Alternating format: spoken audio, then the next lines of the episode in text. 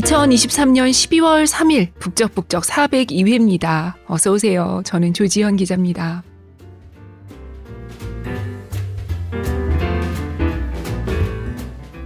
10월의 마지막 일요일에 찾아뵙고 어느덧 몇 주가 지난 건가요? 시간이 훅 흘러갔습니다.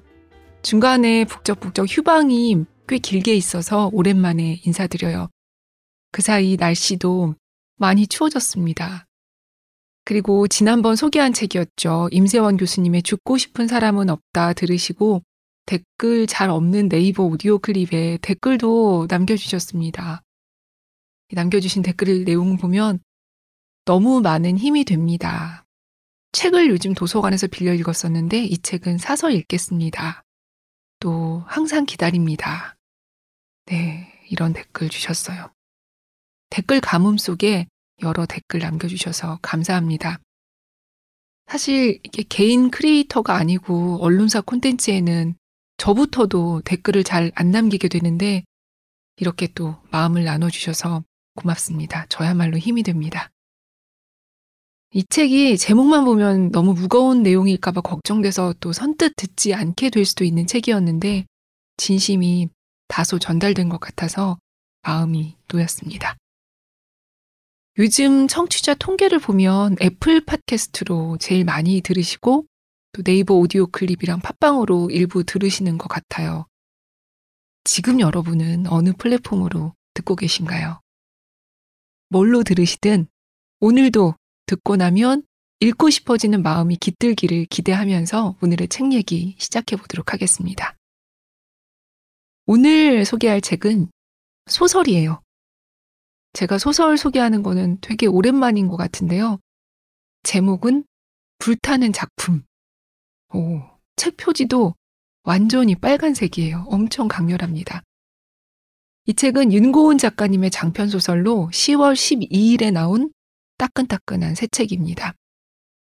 윤고은 작가님은 여기 책에 실린 작가 소개를 읽어보면 2008년 장편 소설 무중력 증후군으로 한겨레 문학상을 받으며 작품 활동을 시작했다. 소설집 1인용 식탁, 알로하, 늙은 차와 히치하이커, 부르마불의 평양이 있다면, 장편 소설 밤의 여행자들, 해적판을 타고 도서관 런웨이 등을 썼다. 이효석 문학상, 대거상 번역 추리 소설상 등을 수상했다. 라고 돼 있습니다. 이 불타는 작품은 저는 주말에 그 신문 출판면에 실린 소개 기사를 읽고서 바로 사서 읽었던 책이었어요. 제가 북적북적을 그 처음 시작할 때만 해도 문화부 기자를 하고 있을 때라서 기사를 통하지 않고도 어떤 신간이 요즘 나왔는지 금세 알 수 있었는데요. 요즘은 문화와는 전혀 관계없는 일을 하루 종일 하고 있다 보니까 저 역시도 책 속의 기사를 보고 책을 사는 경우가 많거든요. 거기 이제 기사에 이 작품의 간단한 줄거리가 소개돼 있었는데 굉장히 궁금해지더라고요. 백만장자 개가 예술가를 후원한다. 그런데 그 예술가는 작품을 불태워야 한다. 그런 내용이었습니다. 문제는 제가 이 책을 밤 10시쯤 읽기 시작했다는 거예요. 어 아주 아주 경솔한 행동이었어요. 왜냐하면 다 읽을 때까지 잠을 잘 수가 없거든요. 내려놓을 수 없는 그런 책이었어요. 읽는 동안에 시간이 얼마나 흐르는지도 잊었고요. 핸드폰도 쳐다볼 수 없었습니다. 저희가 왜 지난번에 도둑맞은 집중력 소개했었잖아요. 그 책에 나온 것처럼 저도 집중력을 완전히 도둑맞아서 책을 읽으면서도 자꾸 핸드폰을 보고 그랬거든요. 그래서 이렇게 타이머로 1시간 맞춰놓고 이동하는 핸드폰 보지 말고 책 읽기 이런 거를 해야만 또 그걸 달성할 수 있고 이런 지경이었는데 그렇다 보니까 아, 다시 예전처럼 10대 때처럼 다른 생각 전혀 안 하고 완벽하게 빠져들어서 책을 읽는 그런 경험을 하고 싶다. 그런 마음이 간절했었어요. 특히 우리 왜 이런 소설을 읽을 때면 빨리 결말로 가고 싶으면서도 읽을 분량이 줄어드는 게 아까운 마치 너무 맛있는 거 먹을 때 먹으면서 좋지만 점점 줄어들어서 아쉬운 그런 소설을 늘 찾아 헤맸거든요. 그런데 뭐 막상 화제가 되고 있다는 소설, 또 상 받은 소설, 해외 유명 작가가 쓴 인세가 엄청 비쌌다는 소설, 어느 책에도 좀처럼 쉽게 예전처럼 몰입이 되지가 않더라고요. 이게 어, 집중력을 상실해서인지 도파민 중독이라 그런지 나이가 들어서 그런지 왜 그럴까 했는데 어, 오랜만에 이렇게 완전히 빠져드는 책을 읽고 그래서 그 시간이 정말 귀하고 즐거웠습니다. 게다가 낭독 허락도 흔쾌히 해주셔서 은행나무 출판사에도 대단히 감사드립니다. 자, 여러분도 준비되셨나요? 책의 제일 첫 페이지부터 출발해 보겠습니다.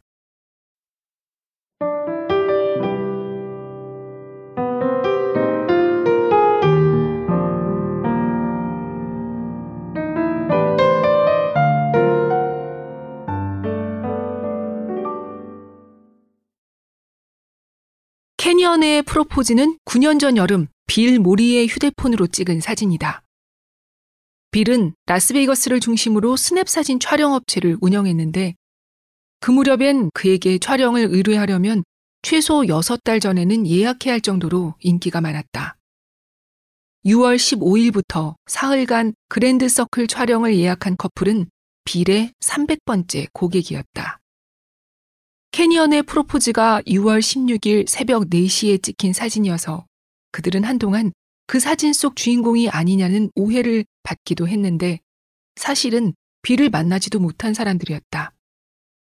그랜드 캐년에서 합류하겠다고 했던 300번째 고객은 약속 시간이 임박했을 때 돌연 예약을 취소했다. 300번째 고객을 기념하기 위해 작은 이벤트까지 준비했던 빌은 피로감이 몰려드는 것을 느꼈지만 곧 덕분에 뜻밖의 휴식을 취하게 됐다는 걸 깨달았다. 숙박비는 이미 지불했고 자신은 이미 그랜드 캐니언 사우스림에 들어왔고 다섯 시간을 내리 혼자 운전했으며 기록적인 폭염만큼이나 몰아치는 일정으로 지쳐있던 중에 만난 공백이었다. 빌은 이른 저녁 잠이 들었다가 6월 16일 새벽 4시 전에 깨어나 로찌에서 꽤 떨어진 곳까지 차를 몰고 나왔다. 별을 찍기 위해서였다.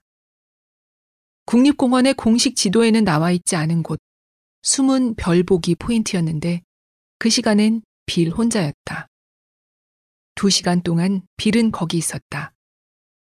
별을 보는 사람들이 잠의 입구로 기울고 해를 보는 사람들이 잠의 출구를 찾기 전 새벽 4시는 고독한 이들의 자유시간이었다. 별은 빌의 카메라 안에 제대로 안착했고 그 외의 것들도 있었다. 그가 캠핑 의자에서 몸을 일으켜 어둠을 조금 밝혔을 때 바로 앞에 십수 마리의 엘크가 이동하는 것이 보였던 것이다. 빌은 휴대폰과 카메라를 번갈아 활용하며 정신없이 사진을 찍었다. 그들의 비밀스러운 세계를 방해하지 않으려 조심스럽게, 그러나 바쁘게. 엘크들은 마치 군무를 추는 것처럼 보였고, 거기에 사로잡혀 그들의 뿔 너머에서 벌어지는 일은 보지 못했다. 빌은 사흘의 공백을 느슨하게 보낸 뒤에야 휴대폰 사진을 확인했고 프레임 안에 들어온 의도치 않은 손님을 발견했다. 휴대폰으로는 급히 등장한 엘크 때만을 찍었다고 생각했는데 그 안에 누군가가 또 있었던 것이다. 엉킨 가시덤불 같던 엘크의 뿔 너머로 벼랑 위에 선 두 사람. 사진 속에는 웨딩드레스를 입은 여자와 그 앞에 한쪽 무릎을 반쯤 굽혀 앉은 남자가 있었다. 얼굴이 명확하게 보일 정도는 아니었지만 두 사람의 표정까지도 알 수 있을 것 같은 사진이었다. 여자의 어깨에서부터 뒤로 드리워진 베일이 바람에 가볍게 날리고 있었다. 흰 눈이 베일 가득 쏟아지는 것 같기도 했고 은빛 그물처럼 보이기도 했다. 유일한 조명은 달빛이었다. 사진에 담긴 어둠은 실제보다 더 화사하게 느껴졌다. 빌이 누군가의 프로포즈를 목격한 것은 그리 놀라운 일이 아니었다. 장소를 그랜드 캐니언으로만 한정해도 수차례였다. 열심히 박수를 친 적도, 바람에 날아간 편지를 주워준 적도 있었다. 웨딩 스냅을 주로 찍다 보니 고객들의 프로포즈를 돕게 될 때도 있었다. 그러나 엘크를 찍으려던 새벽에 우연히 포착된 프로포즈는 빌에게도 신선한 충격이었다. 나중에 어느 인터뷰에서 그는 이런 말을 했다. 새벽 4시에 깨어있는 사람들이라면 아직 잠들지 못했거나 잠에서 깨어났거나 둘 중 하나라고 생각해요. 나는 후자였죠. 그 두 사람이 어느 쪽에 해당되는지는 알 수 없지만 이들의 옷을 보세요. 몇 분 만에 입을 수 있는 게 아니에요. 그들은 거의 내내 깨어 있었을 겁니다. 빌은 그 사진을 최대한 크게 확대해 보려고 했다.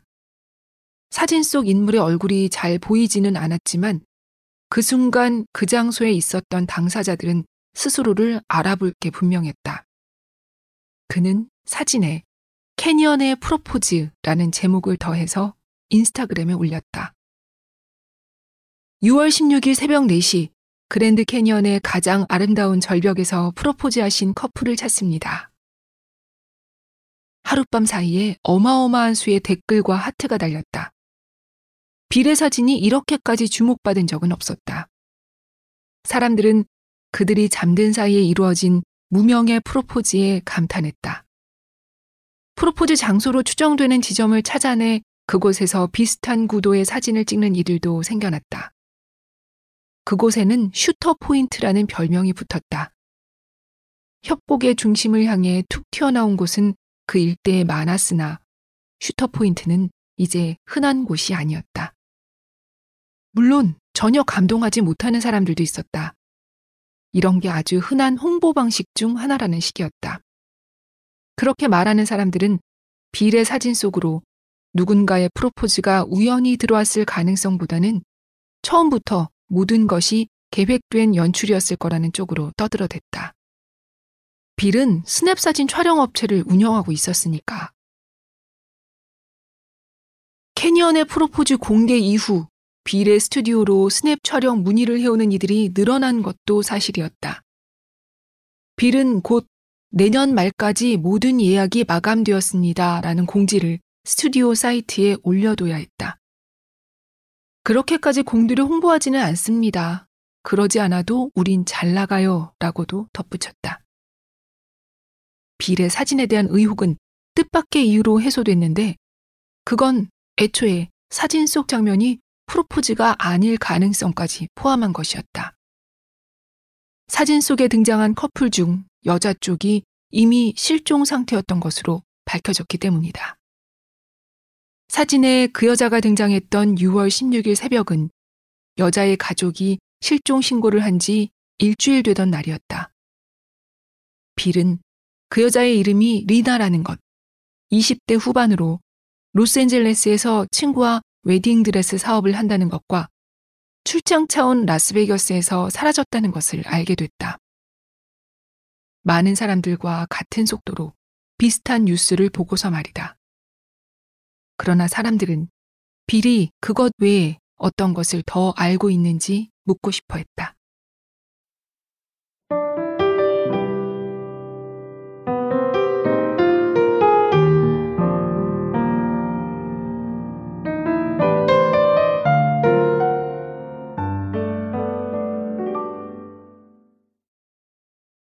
네, 이 사진 속 리나라는 여성, 이 실종 신고가 됐던 이 여성은 사진 속에서 입고 있던 그 웨딩 드레스를 배달하는 길이었다고 리나의 친구가 증언을 하고 나섭니다.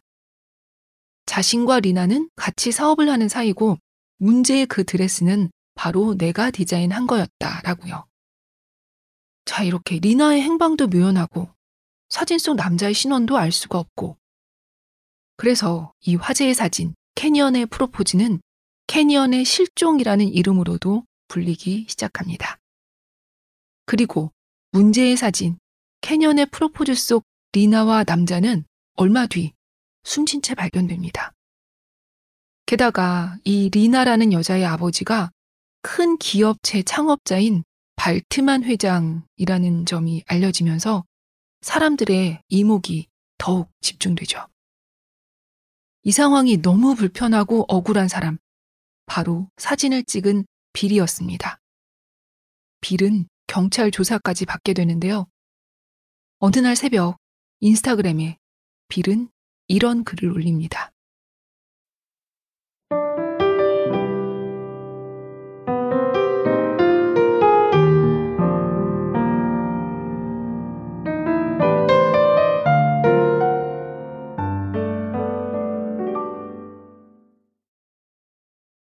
내가 아닙니다. 그 사진을 찍은 것은 빌모리가 아닙니다. 이렇게 시작되는 그 장황한 글을 요약하면 이 사진이 자신의 휴대폰으로 촬영된 것은 사실이다. 사진을 찍은 이는 자신이 아닌 로버트라는 거였다. 그러니 로버트가 경찰에 출두할 것이며 수사에 필요하다면 자신의 휴대폰을 증거로 제출할 수 있다는 것. 휴대폰과 자신을 분리해 생각해 달라는 것이었다. 그렇게 고백하면서도 빌은 왜 한동안 이 사진의 작가인 것처럼 굴었는가에 대해서는 해명하지 않았다. 로버트가 당신 폰을 훔쳤어? 아니면 당신이 그의 사진을 훔쳤어? 이제는 소셜미디어 속 익명들만 빌에게 말을 거는 게 아니었다. 너무 많은 질문들로 인해 빌의 다른 업무가 마비될 지경이었다. 그는 여러 건의 예약을 취소해야 했고 위약금을 물어줘야 했다. 그랜드 서클은 빌에게 흔한 출장지였지만 이제 빌에게는 가장 낯선 곳이 되어버렸다. 빌은 일부러 슈터포인트에 찾아가 보기도 했는데 그곳은 이제 더 이상 흔한 벼랑이 아니었다. 사람들이 너무 많이 와서 통제가 필요한 지경이라고 했다. 빌은 그 틈에 서서 자신이 서 있던 지점, 차를 세우고 별과 엘크 사진을 찍었던 지점을 바라보았다. 거의 두 시간 동안 그는 슈터 포인트에 머물다가 숙소로 돌아왔다.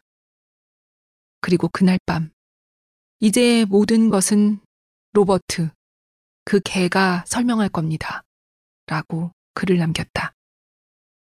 이후로 그의 스튜디오 웹사이트가 멈췄고, 인스타그램도 페이스북도 멈췄다.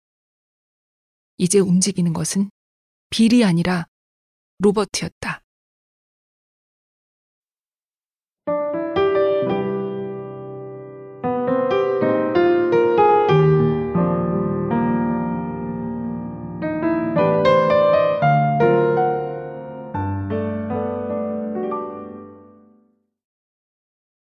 네, 이제 모든 것은 로버트, 그 개가 설명할 겁니다.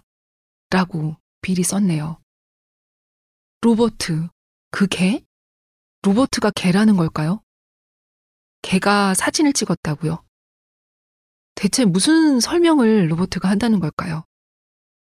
사진을 촬영한 장본인이자 사건의 목격자로 지목된 로버트는 얼마 뒤 결국 경찰에 출석합니다.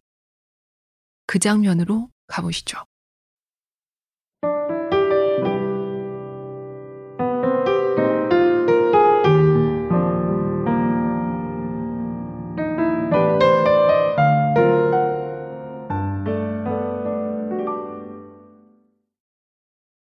경찰서에 그 목격자가 출석했을 때 저 앞에서 꼬리를 적당히 흔들며 네 발로 걸어오는 모습을 봤을 때 경찰서 안에 어떤 이도 그쪽으로 시선을 오래 두지 않았던 건 그들이 기다리는 존재가 있어서였다. 그들은 로버트를 기다렸다.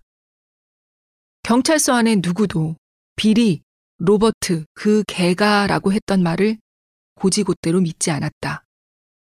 개가 어떤 은유가 아니라 실체임을 거기 있는 모두가 이해하기까지 얼마간의 시간이 더 소요됐다. 그래서 로버트가 나타난 후에도 로버트를 기다렸다. 아까부터 와서 착석해 있던 개가 바로 로버트였는데 말이다. 로버트와 함께 온 사람은 자신을 로버트의 지인으로 소개했다. 주인이 아니고 지인이요?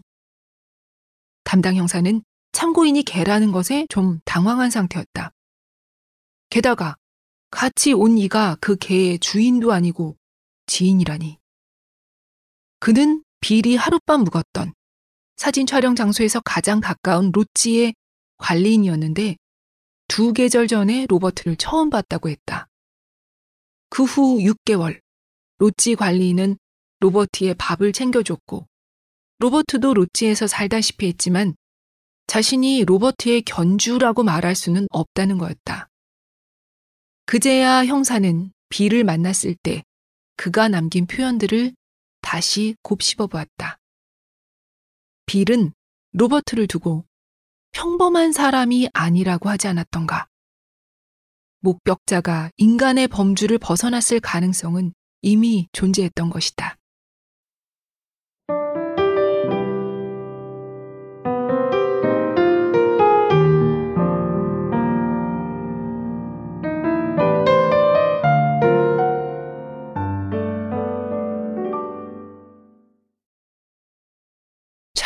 개와 같이 온 지인이라는 이 사람은 로버트는 보통 똑똑한 개가 아니다. 사람 말을 다 알아듣고 사진?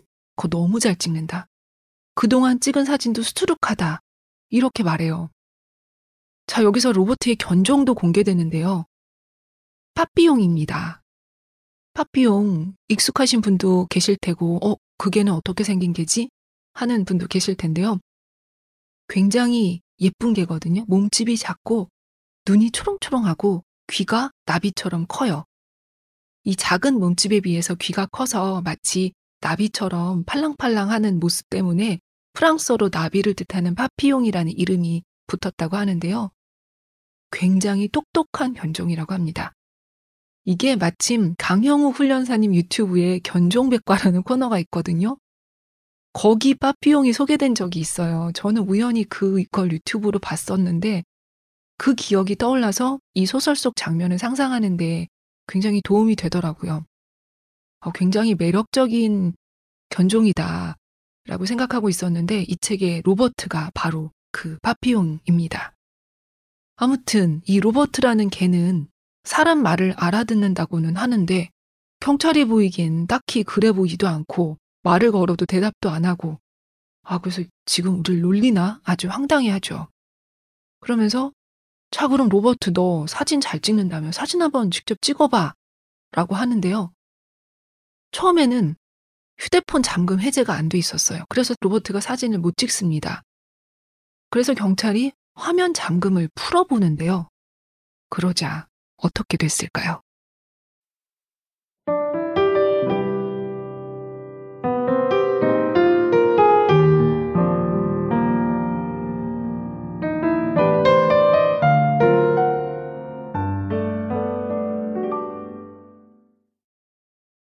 로버트는 자신에 대한 이야기가 오가는 내내 하품을 하거나 귀를 털었고, 그래서 사람 말을 거의 알아듣는다던 지인의 말을 조금도 증명해내지 못했지만, 낯선 휴대폰이 자기 앞에서 무장 해제되는 걸 확인한 순간 표정이 달라졌다. 로버트는 형사 주변을 잠시 살피는 듯 하더니 탐색을 마친 듯 사진을 찍었다. 연달아 두 컷을. 첫 번째 사진에서는 형사가 화면 오른쪽에 있었다.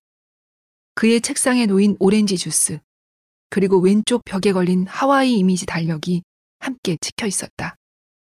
그래서 주스가 담긴 플라스틱 컵 위로 플루메리아 꽃이 올려진 것처럼 보였다. 두 번째 사진에서는 형사가 화면 왼쪽에 있었다. 그리고 오른쪽으로 수갑과 수배 전단 뭉치가 함께 찍혔다.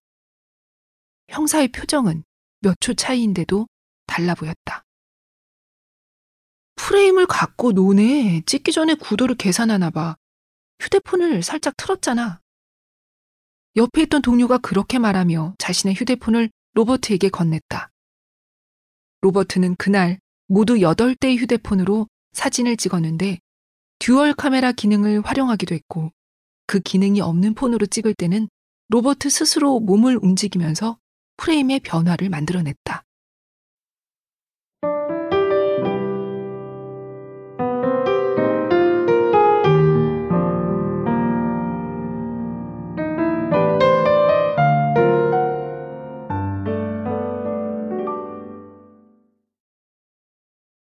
로버트가 이렇게 조사를 받고 간 뒤에 경찰들은 빌의 휴대폰에서 로버트가 찍은 걸로 보이는 여러 사진을 발견합니다.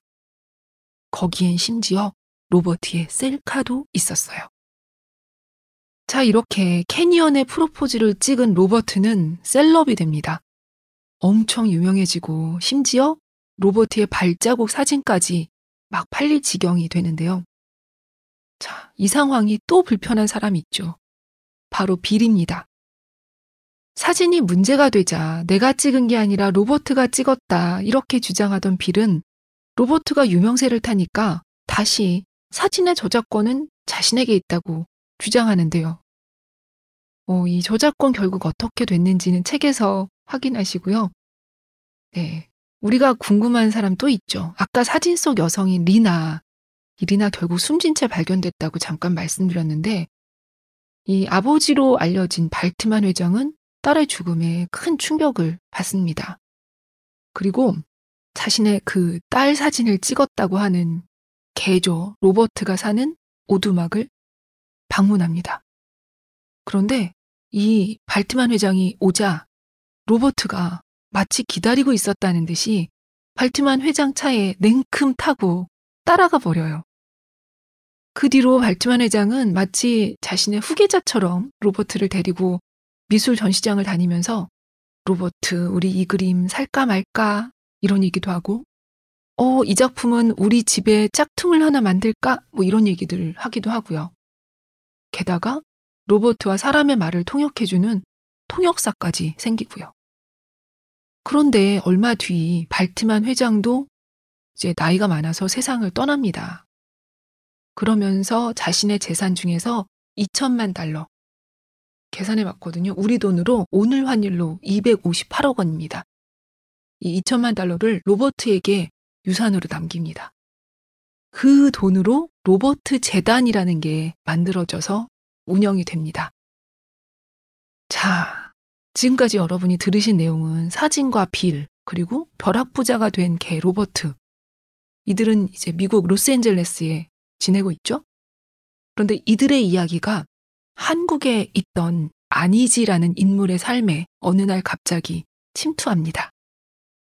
아니지라는 인물은 이 소설의 주인공이라고 할 수 있는데요. 이 아니지의 서사는 내가 로버트 재단의 전화를 받았던 시점은 올해 초였다. 라는 말로 시작됩니다. 책에는 되게 많은 분량이 할애돼요. 주인공이니까 당연하죠. 그래서 이걸 아니지의 인물 정보를 여기서 간략하게만 정리를 해보면요. 나이는 38로 추정됩니다. 현재 직업은 빨리라는 배달 앱의 라이더입니다. 이 배달이라는 일도 작품 안에서 굉장히 상징적인데요. 그거는 소설을 읽으면서 확인해 보시라고 남겨두겠습니다. 그런데 이 배달 일을 하는 아니지가 원래는 화가였어요. 무려 26이라는 엄청 이른 나이에 올해의 작가상 후보 4명 중에 한 명으로 꼽힐 정도로 유망한 예술가였는데 어떻게 됐는지 그 뒤로 스포트라이트에서 점점 멀어지고 인생이 잘 풀리지가 않습니다. 미술학원도 차려보지만 7년 만에 문을 닫았고 결국 배달 일을 하면서 가끔 그림을 그려서 온라인에 올리곤 했습니다. 그런데 바로 온라인에 올린 아니지의 그 그림을 로버트 재단이 혹은 로버트가 봤던 거죠. 이 재단에서 최 부장이라는 사람이 아니지를 만나러 나타납니다.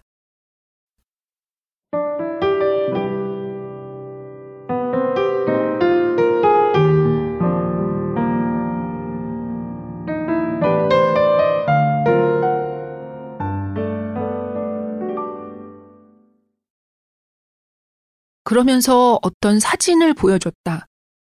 두 달 전에 어느 플랫폼에 올려둔 나의 최근작 숙취 해소였다. 그러니까 나의 현재였다. 로버트가 이 작품에 하트를 눌렀습니다. 로버트요? 우리 이사장이요. 그러면서 최 부장은 손가락 끝으로 자신의 명함에 그려진 개의 이미지를 가리켰다. 그때만 해도 나는 그게 어떤 농담 같은 거라고 믿어서 크게 웃었는데 최 부장이 자신의 상사를 조롱하고 있다고 생각했던 것이다. 오래전 로버트를 처음 만난 라스베이거스 경찰서의 형사들처럼 나 역시 개를 은유로 받아들였다. 물론 지금은 최 부장이 단지 사실을 말했음을 알지만. 로버트가 작가님께 관심을 갖고 있습니다. 제 개인적으론 작가님이 어느 잡지와 나눈 인터뷰가 놀랍도록 지금 상황과 들어맞는 것 같아 흥미롭게 다가왔습니다. 9년 전인가요? 10년 전인가요? 마당 딸린 개를 기다렸다고 말씀하셨던 것 기억하십니까? 그랬나요? 아마 동물을 좋아하느냐는 질문이었던 것 같은데 마당 딸린 개를 기다린다고 했었죠. 참 재미있는 상황입니다. 로버트에게 마당이 있으니까요. 마당 딸린 개로부터 초대를 받으신 겁니다. 말이 씨가 된 셈이죠. 그런데 마당 딸린 개를 기다리셨던 특별한 이유가 있습니까?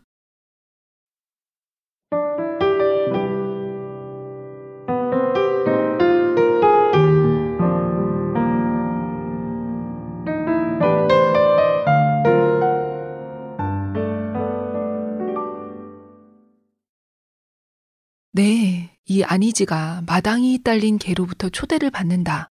이 생각을 하게 됐던 건, 아, 나의 이번 생은 글러먹은 것 같으니 내가 잘 나가는 것보다는 마당 딸린 그럴싸한 개를 만나서 차라리 내가 거기 같이 사는 게 낫지 않을까 하는 생각에서 했던 인터뷰라고 하는데요. 아니지가 오래전 했던 이 엉뚱해 보이는 인터뷰가 어쩌다 보니 현실이 돼버린 셈입니다.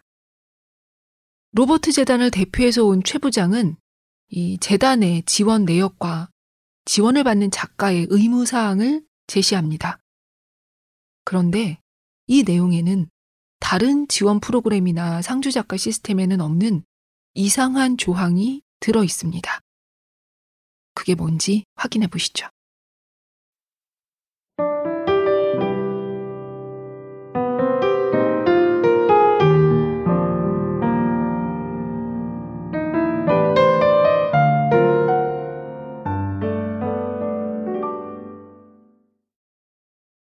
로버트 재단의 안내서에는 어둠의 해변에서 이 세계를 1인치 바꿀 발자국 하나를 찾아 움직이는 로버트라는 표현이 나온다.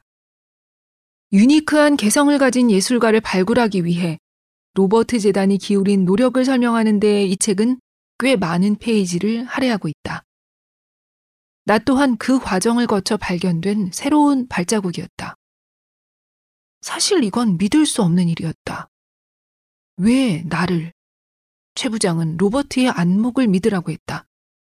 지난 7년간 로버트 재단의 창작 프로그램을 거친 작가는 모두 20명이었고 그들 대부분이 미국 팜스프링스의 로버트 미술관에서 보낸 16주를 중대한 기회라고 표현했다. 로버트 재단은 그들의 이력에 가장 화려한 한 줄로 남았으며 그 영향력을 이후로도 계속 발산했다. 시드머니, 절벽에서 만난 사다리, 슬럼프를 극복하게 된 전환점, 천사, 로또. 이것이 창작 프로그램을 거친 작가들의 고백이다.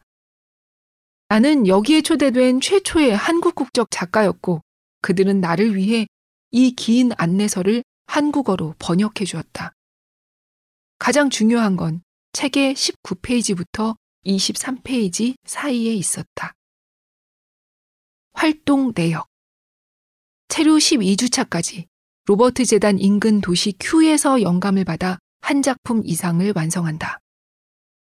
체류 13주차부터 16주차까지 창작 프로그램을 통해 완성한 작품들로 전시회를 한다. 전시회 마지막 날에 작품 중 하나를 소각한다. 소각할 작품은 로버트 재단에서 선택한다. 소각?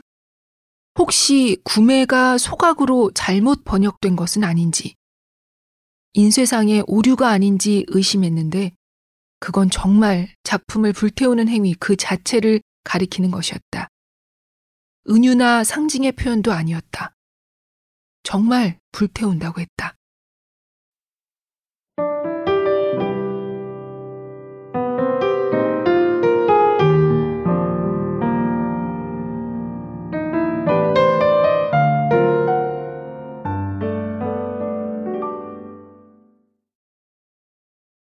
아니지는 묻습니다.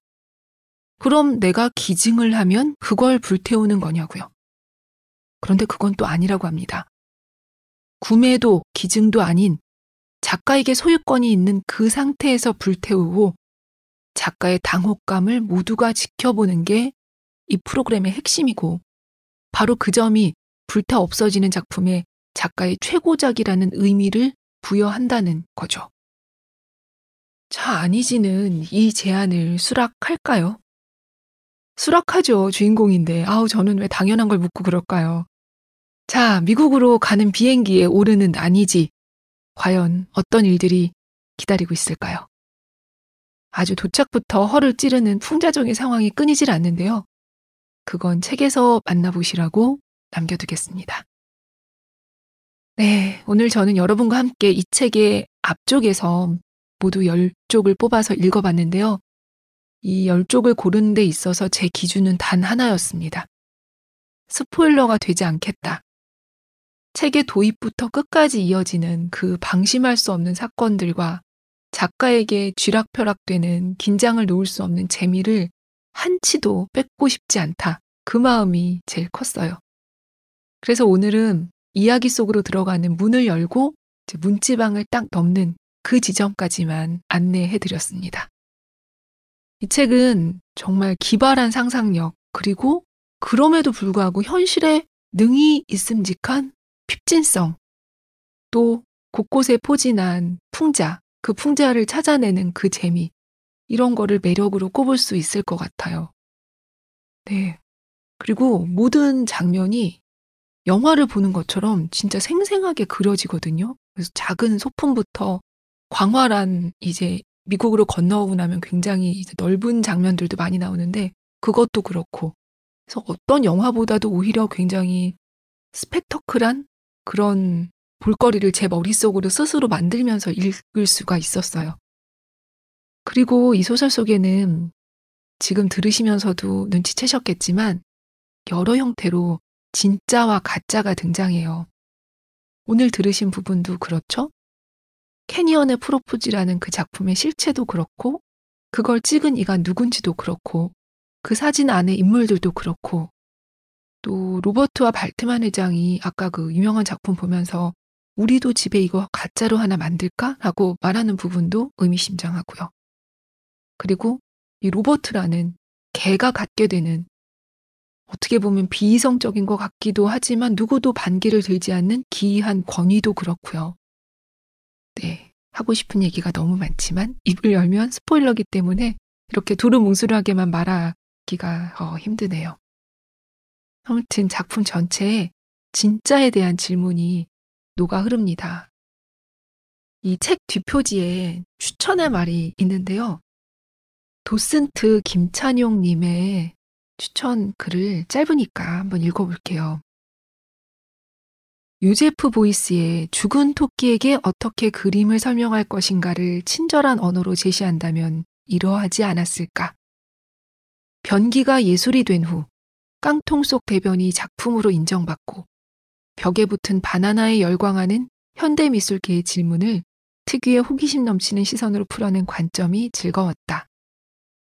존재하지만 존재하지 않는 로버트의 모습은 뱅크시와 같았고 얕은 욕망과 불안 속에 허덕이는 아니지는 이 시대를 견뎌내기 위해 삶을 불태우고 있는 수많은 작가들의 고민처럼 타올랐다. 네, 그리고 이 김찬용님의 추천글 읽다 보니까 이 불태우는 작품의 진짜와 가짜, 그런 것도 이제 뒤에 나오는데요. 이건 또 말하면은 스포일러니까 그 말은 드리면 안 되지만 오늘 팟캐스트 이거 녹음하러 오기 직전에 이런 기사를 봤어요. 미국의 어학사전 출판사죠. 메리엄 웹스터가 2023년 올해의 단어를 꼽았는데 그 선정된 단어가 authentic, 그 authentic이라는 단어입니다. A-U-T-H-E-N-T-I-C. 진짜, 진품의 뭐 이런 뜻이죠. 이 사전은 이걸 올해의 단어로 선정한 이유가 올해가 뭐 인공지능도 굉장히 발전했고 딥페이크 이런 걸 통해서 실제와 실제가 아닌 거를 구분하기가 우리가 점점 어려워지는 그런 탈진실 시대에 살고 있지 않냐. 그래서 사람들이 이 단어를 굉장히 많이 찾아보기도 했고, 검색량이 어마어마하게 많았다. 그래서 이 단어를 올해의 단어로 선정했다고 하는데요. 그렇게 보면 이 작품도 미술의 측면에서도 그렇지만 지금 일어나고 있는 이 우리가 살고 있는 이 시대로 봐도 굉장히 아까 풍자가 많다고 말씀드렸지만 이 읽는 사람에 따라서 어, 이 부분인데 나는 이 부분이 지금 현실에 이것 같아. 이렇게 연결해서 읽을 지점이 굉장히 많다는 생각이 다시 한번 또 들었습니다. 어, 오늘 이렇게 함께 잠깐 맛을 본 불타는 작품이라는 소설은요, 윤고은 작가님의 소설집 늙은 차와 히치하이커에 실렸던 같은 제목의 단편 불타는 작품하고 또 다른 단편 한 편을 모티브로 해서 탄생한 소설이라고 해요. 그리고 이 책이 이 한글판이 나오기 전에 이미 영국과 계약이 됐다고 하는데 Art on Fire라는 제목으로 번역돼서 출간될 예정이라고 합니다.